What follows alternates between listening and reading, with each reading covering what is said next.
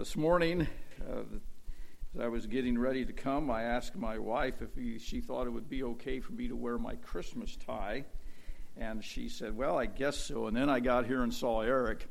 And, and I assumed it was totally fine that I wore my Christmas tie. In fact, uh, I took a picture of Eric just so I can take home to show Joy that I think I was in good company in, in, in doing that. So, uh, it is good to be with you. Uh, she's back at Grace Church. Uh, she kind of said, I kind of like to be at uh, our home church on Christmas Sunday. And I said, I think that's all right.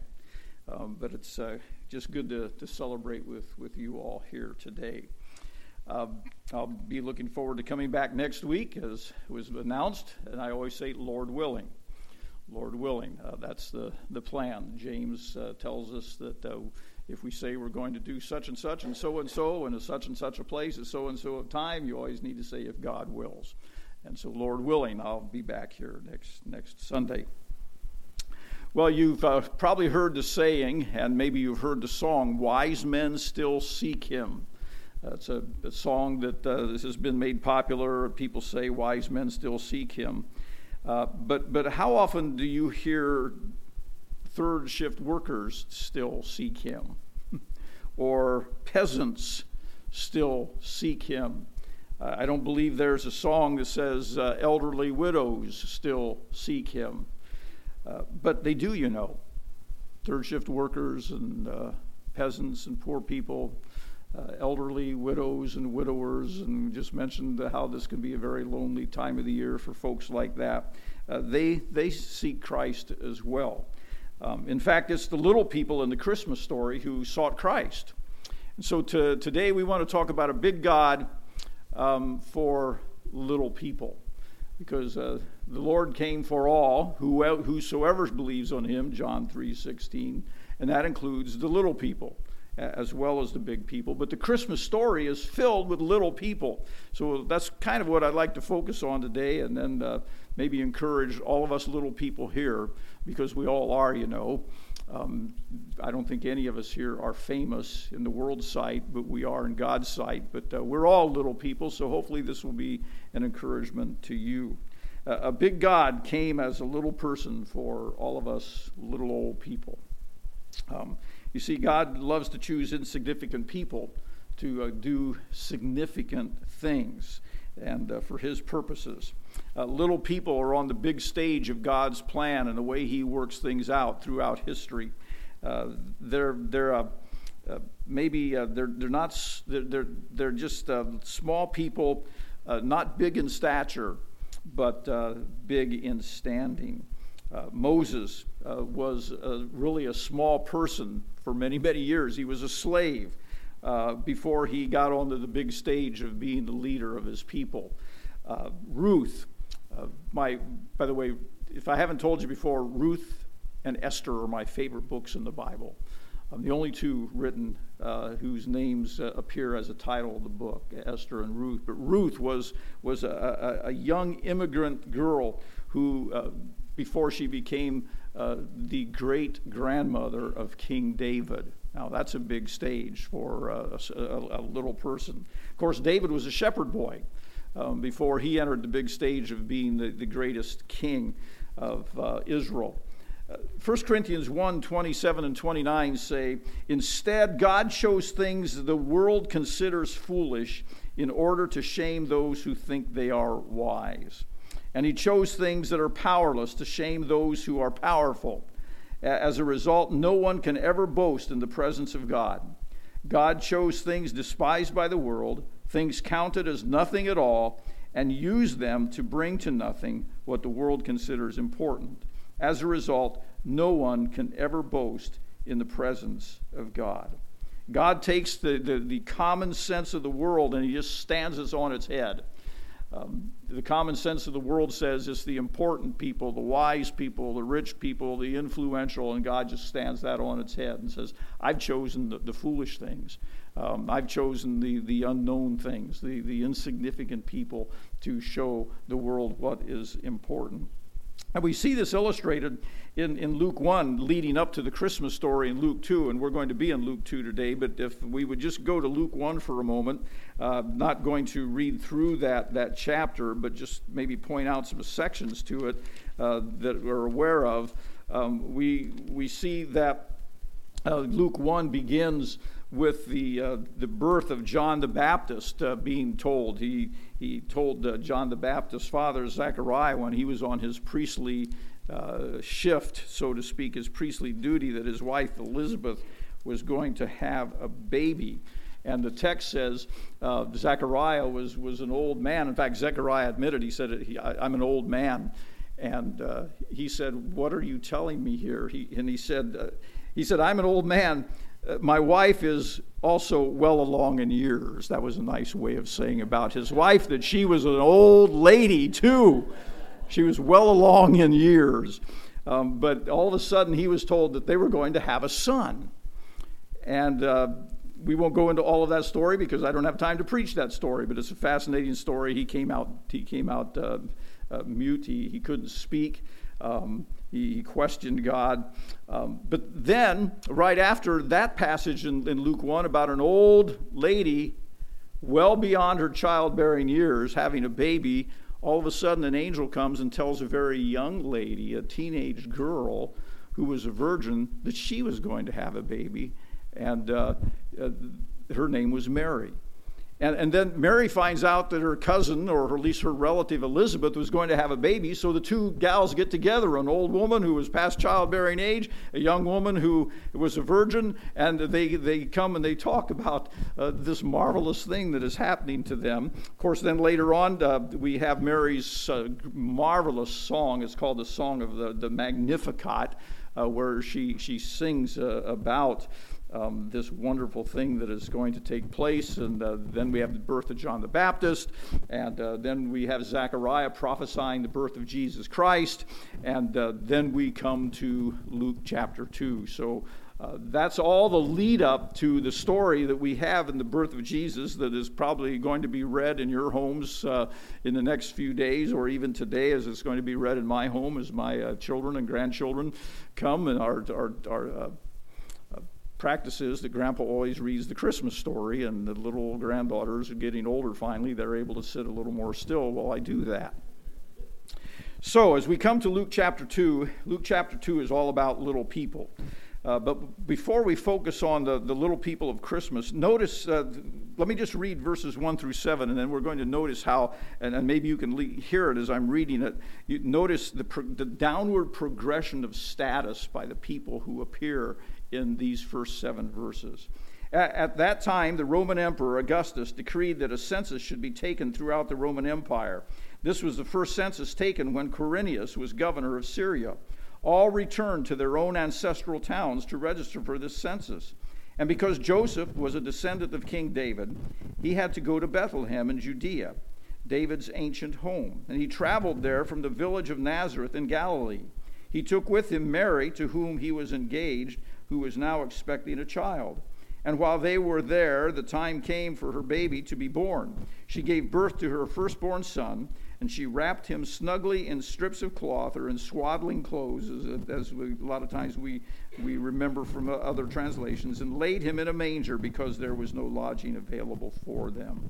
There's a downward progression from greatness to littleness uh, to get us to this Christmas story. You have, first of all, Caesar Augustus, the greatest in all of the Roman Empire.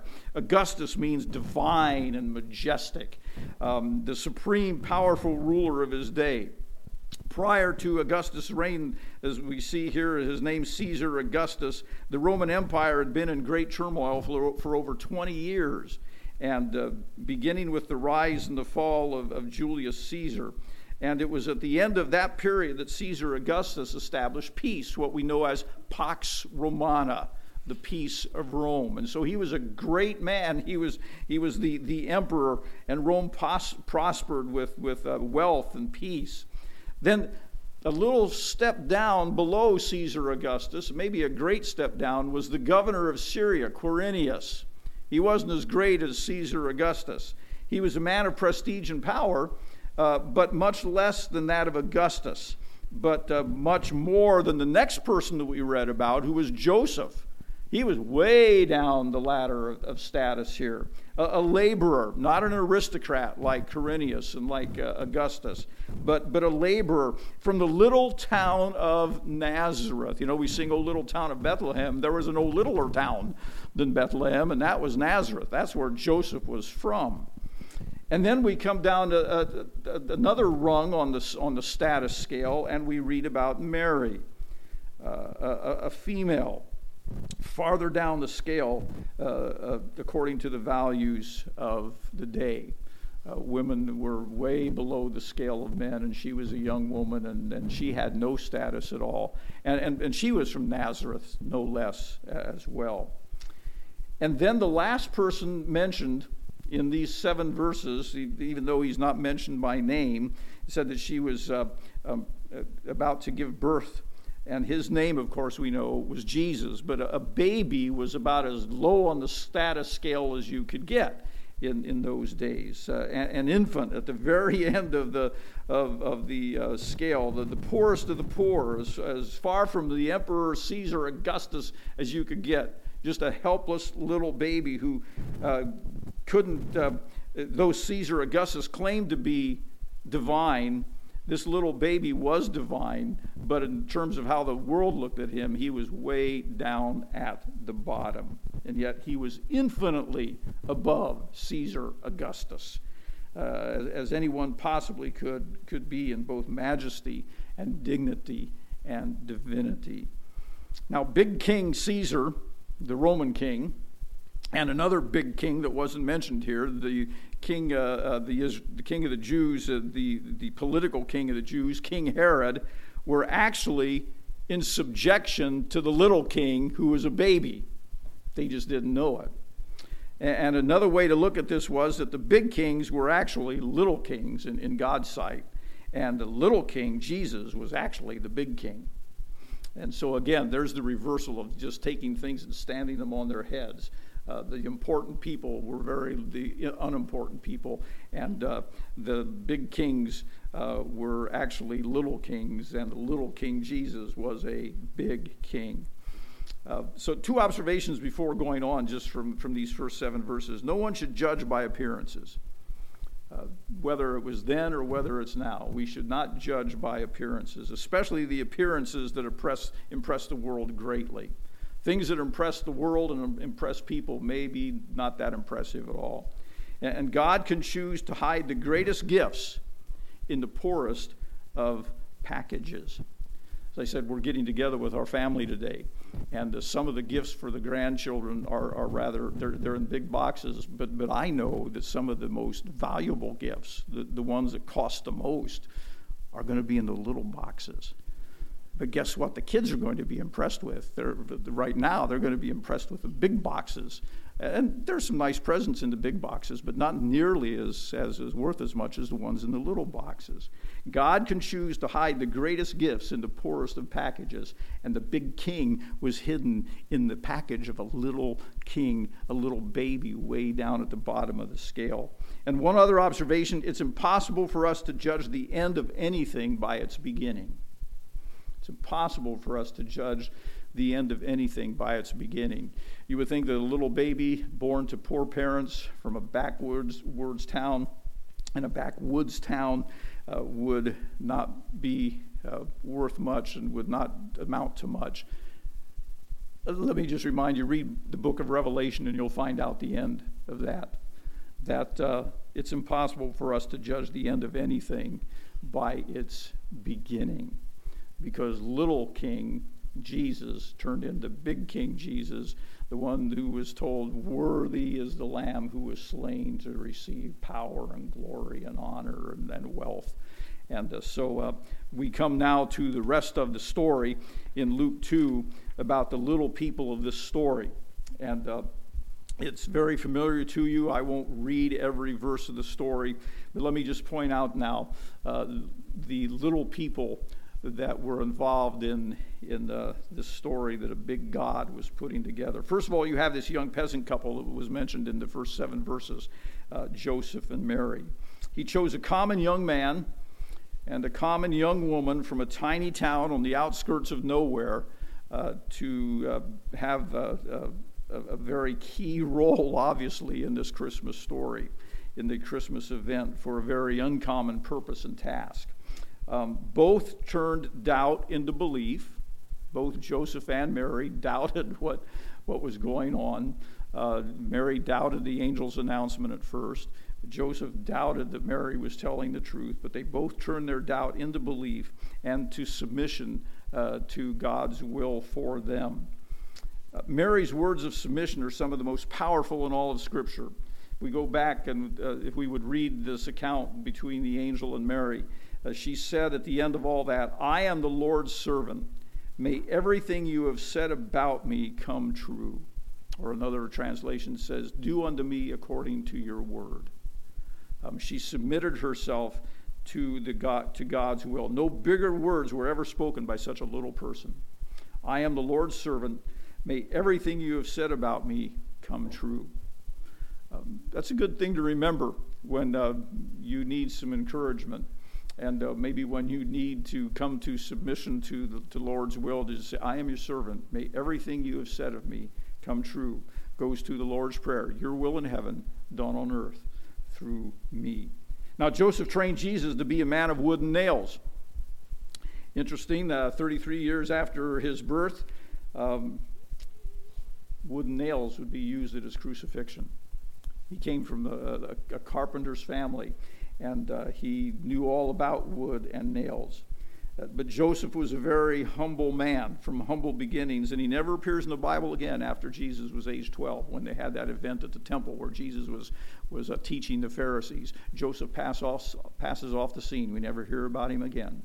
Uh, Mary, we hear little about. She shows up at the crucifixion, and, and there are other times when he's visiting home, and the people said, you know, what good is, is this man? And, uh, you know, Mary, your son's crazy. But, but Joseph, we never hear about uh, little people uh, in the story. There were some other little people in the Christmas story, and you know them. They're the third shift workers, they're the shepherds. Um, uh, just uh, tending their flocks by night on the hillsides of Bethlehem. Uh, perhaps some of the sheep that they were raising would be some of the sheep that would be used in the sacrifices at the temple in Jerusalem. We don't know that for sure, but these were shepherds. Um, Psalm 23 and John 10 talk about good shepherds. The Lord is my shepherd. Jesus says, I am the shepherd. I am the good shepherd of the sheep. Ezekiel 34 talks about bad shepherds, um, shepherds who uh, abuse their flocks spiritually. Uh, but the rabbis prohibited people from buying uh, sheep or wool from the shepherds because you may have ended up buying hot sheep or hot wool because a lot of shepherds were sheep rustlers. And uh, so they weren't very high on the societal scale in, in their day. Shepherds in general had such a bad reputation that they weren't allowed to be witnesses in a court of law um, because their word couldn't be trusted. And yet, God entrusted the good news of the birth of Christ to these witnesses. Even though they could not give witness in the court of law, because their word couldn't be trusted, God trusted them with the birth announcement. And he trusted them with the going and finding the child. Had the angels told the shepherds that Christ was to be found in the nursery of a king's palace or in the guest room of a very wealthy family, uh, the shepherds wouldn't have dared to show up there. They wouldn't have been accepted. They wouldn't have been allowed in to that setting because of their reputation. But a manger, the, the angel said, You will find him wrapped in swaddling clothes and lying in a manger. They said, We know mangers. we know where the mangers are. Um, and they were uh, fine with going to find a baby in a manger. They knew that it wouldn't be unusual for shepherds to show up where there was a manger. They were new men, though, who went back to their old jobs. Um, let's just go into Luke chapter 2 a second now to, to just look at what happened to the shepherds. When they heard this announcement, um, and uh, go into verse 11. Suddenly the angel was joined by a host of others, the armies of heaven, praising God and saying, Glory to God in the highest, and peace on earth to those whom God is pleased. And when the angels had returned to heaven, the shepherds said to each other, Let's go to Bethlehem. Let's see this thing that has happened, which the Lord has told us about. I'm in verse 16 now. They hur- hurried to the village and found Mary and Joseph, and there was the baby lying in the manger. And after seeing him, the shepherds told everyone what had happened and what the angel had said to them about this child. And all who heard the shepherd's story were astonished. Shepherds weren't to be trusted, their word wasn't to be trusted. They came back and said, We have seen the king of the Jews. And all of a sudden, everyone who heard it, it didn't say they disbelieved them, they were astonished at what they had said. Uh, but Mary kept all these things in her heart and taught about, uh, uh thought about them often. The shepherds, verse 20, went back to their flocks, glorifying and praising God for all they had heard and seen. It was just that the angel had told them. Uh, same men going back to a job, except these same men going back to a job that they had always done were changed men as well because they had seen the Lamb of God. Shepherds know about lambs. And you say, well, that's just kind of a cute little thing. He's the Lamb of God. Shepherds saw him. What did John say when Jesus began his public ministry? Behold the Lamb of God. That's what he called Jesus. What does Revelation say? Worthy is the Lamb who was slain, who was sacrificed. It isn't, it, it, it, it isn't a stretch of the imagination to say Mary had a little lamb. His life was white as snow. And they went to see that, that little lamb. Very, very little people were shepherds, and yet God entrusted them with this big message. Well, we come to the uh, toward the, the end of Luke 2 or the middle of Luke 2, and, and we find another little person involved in, in, in this Christmas story. Go down to verse 25. After eight days, um, as uh, the custom was and as the, the law required, um, it was time for the purification offering. And uh, so, anyhow, Mary and Joseph took the boy to the temple. And um, this was uh, when the baby was circumcised. Eight days later, the baby was circumcised. And then the time for the purification came. And they went to the temple. And in verse 25, it says, At that time, when they went to the temple, there was a man in Jerusalem named Simeon. He was righteous and devout and was eagerly waiting for the Messiah to come and rescue Israel. The Holy Spirit was upon him, and he had revealed to him that he would not die until he had seen the Lord's Messiah.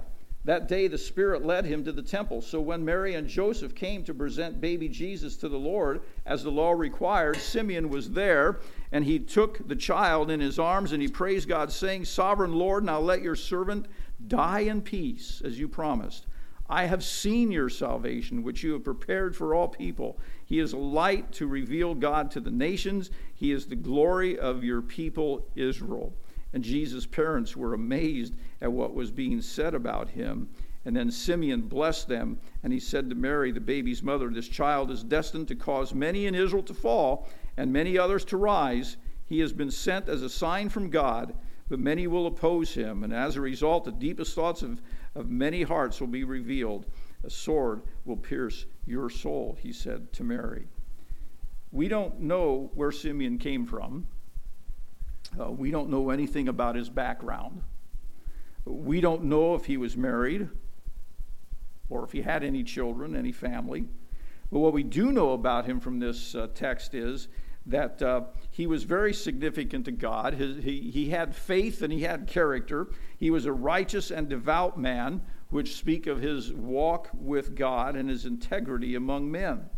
He was a man of hope because he looked for the deliverance of Israel. He was looking for Messiah. And, and finally, he was filled with the Holy Spirit. He was spirit taught, spirit led, and the Holy Spirit led Simeon to the temple that day. He was longing for the, the coming of Messiah, um, and he was told he wasn't going to die till he saw him. Uh, but he didn't know when that was going to be. He didn't know how long he was going to have to live before that happened. Um, and so the, the Holy Spirit led him to the temple that day and revealed to him that. Uh, this uh, six week old child was Messiah. And he said, Now I can die satisfied. Now I can depart in peace. If you have taken Jesus by faith as your Savior uh, and put your hope in Him, you can die in peace. You can die in peace. Now you may not, you may die in pain, Uh, that's part of the, the, the uh, consequences of sin, but you will die in peace, in spiritual peace, as Simeon said he could. Well, after this, we read in verse 36 about a gal by the name of Anna. She was a prophetess.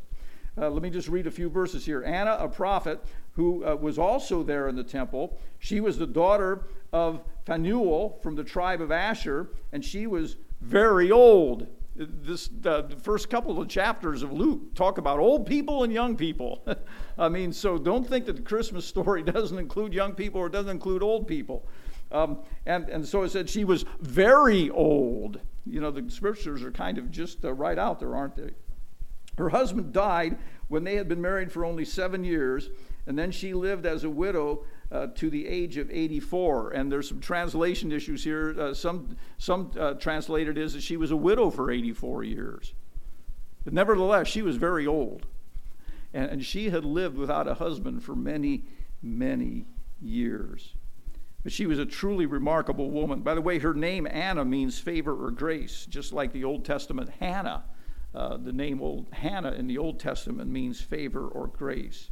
She had known sorrow uh, when, as a young wife, as we read here, um, God withdrew from her the earthly love that uh, she rejoiced in, but she had not buried her hope in the grave. Uh, in the place of what God took, he gave Anna more of himself, and she became devoted to him for all of those years. Her seat at the temple was never empty. Uh, she wasn't an occasional attender um, in the temple, uh, but uh, a constant devout worshiper. And she, like the shepherds, uh, told everyone about the Christ child. Look at verse, um, at verse 38. She talked about the child to everyone who had been waiting expectantly for God to rescue Jerusalem. So we have Simeon, and we have Anna, and we have the shepherds telling everyone, everyone about what they had seen and observed. Herbert Lockyer, in his book All the Women of the Bible, he has a whole series of all the men in the Bible, all the women in the Bible. He has a book called All the Unnamed People in the Bible. Um, but in his in book, All the Women of the Bible, he writes this of Anna How encouraging it is to meet those who, through a long life, have remained true to the Lord and whose gray hairs are honorable because of a life lived in the divine will, and who, when they pass away, are ready for glory. That was Anna. That was Simeon. Mary and Joseph were, were the vehicles, the vessels to bring Messiah um, to these people and to all of us, to the rest of the world. A big God for little people. Affluence doesn't determine significance. Uh, not a single one of these insignificant, significant characters in the Christmas story were affluent. Influence uh, doesn't determine significance. Not a single one of these insignificant, significant people in the Christmas story uh, were influential. Not a one of them. God is searching for little people in all kinds of little places to show his glory through them. Started with uh, little people in a little town called Nazareth. Remember what was said about Nazareth? Can anything good come out of Nazareth? Can anything good come out of there? Well, the answer is absolutely. Not only two young people who were submitted to the will of God, but Jesus Christ, Messiah, the Savior of the world. Uh, uh, we say was born in Bethlehem, but he was conceived of the Spirit um, in, uh, in Mary in Nazareth. Yes, many good things come from many small places. Uh, from many small people. God is always searching for little people and in those places right where they are in the shop, in the fields, in the classroom, third shift, uh, the ordinariness of life. So when we say wise men still seek him, third shift people still seek him, et cetera, et cetera, the ultimate is God still seeks them. God is the seeker, the ultimate seeker. He is seeking those in, in, the, uh, in the fields, on third shift, in the classrooms, in the shop. Um, he is seeking for little people to declare his glory. So, what about you? Can people see a big God in little old you? Do they? Do they see a big God in, in little old you? Do you get excited about our Lord and what God has done in Christ and, and what he wants to do in you? Or, or has your faith just become old hat? Um, those shepherds on the hillside that night went back telling everybody what they had seen. I don't think they probably ever forgot that. I don't think that that ever was old hat for them, the message that they could give to people. Um, has the message that you've received that was born in you gotten old hat? Because Jesus said, You must be born again. Has, has, has, what has been born in you become old hat, or is, is it still a message you want to deliver to people? Are you always looking for Him? Uh, we should be waiting for His coming uh, again. This is Advent, talks about His first coming. coming. We should be looking for the second Advent, the hoping for that, seeking it like Simeon was seeking his first coming, um, and awaiting the, that with anticipation and hope. You see, sometimes big influential people look down on little people. And, and maybe you felt this way if you're little people. Big influential people look down on little people and they say, I don't need you. I don't need you. And sometimes little people like us look up at big influential people and, and say, I'm not needed. Well, both of those are wrong. Both of those are wrong. God delights in using little people for his glory, and he delights in using big people for his glory. Uh, sometimes big people say, I understand that. But sometimes us little people don't understand that. He is wanting to use us for his glory. And, and by the way, Paul talks about that in Corinthians when he's talking to, uh, about the, the church and about gifts. And uh, when he was talking about how the, the, the church is put together, many parts of the body. And, and he says, one part of the body can't say to the other part, I don't need you. And another part of the body can't say to another part of the body, I'm not needed. Um, both of those are incorrect. Um, and we also need to remember that whether it's in the church or whether we're trying to measure ourselves to people in the world who are influential and, and who are affluent, uh, maybe more than we are, we, we tend to think sometimes, oh, we're not needed. They can get the work done. They, they, they can get the, the uh, testimony of Christ out there a lot better than I can. God needs little old you. He needs little old me. Um, because Christ is born in us today, and uh, we are to carry that message. Our Heavenly Father, um, the Christmas story is such a familiar story to uh, probably all of us here today. And uh, we are going to hear it, we're going to read it. And Lord, as we do so, obviously, uh, sometimes we can get all hung up on the characters of the story. We can get all hung up on what animals were there and what weren't, and what did they smell like, and and uh, who was there in the in the Christmas night story and who wasn't. And and, Lord, I pray that first of all, we will know that Jesus was there. Um, that's the whole. And that the little king, uh, Jesus, in terms of how the world looked at him, uh, was really big king Jesus lying in a manger. And uh, we pray that you will help us to um, recognize that as he is born in us today, that even though we may be small in stature or small in standing in society, that uh, we need to be the ones who proclaim the good news, um, along with uh, all of the others who you have called to yourself. Thank you again for this season, uh, for this uh, this time of year where many are focused on Christmas who normally wouldn't be. Lord, help us to be able to clearly uh, tell the message of Christ and Christmas and what it means. In Jesus' name we pray. Amen. And by the way, the song chosen now, Worthy, is just perfect for what we're talking about. He is worthy.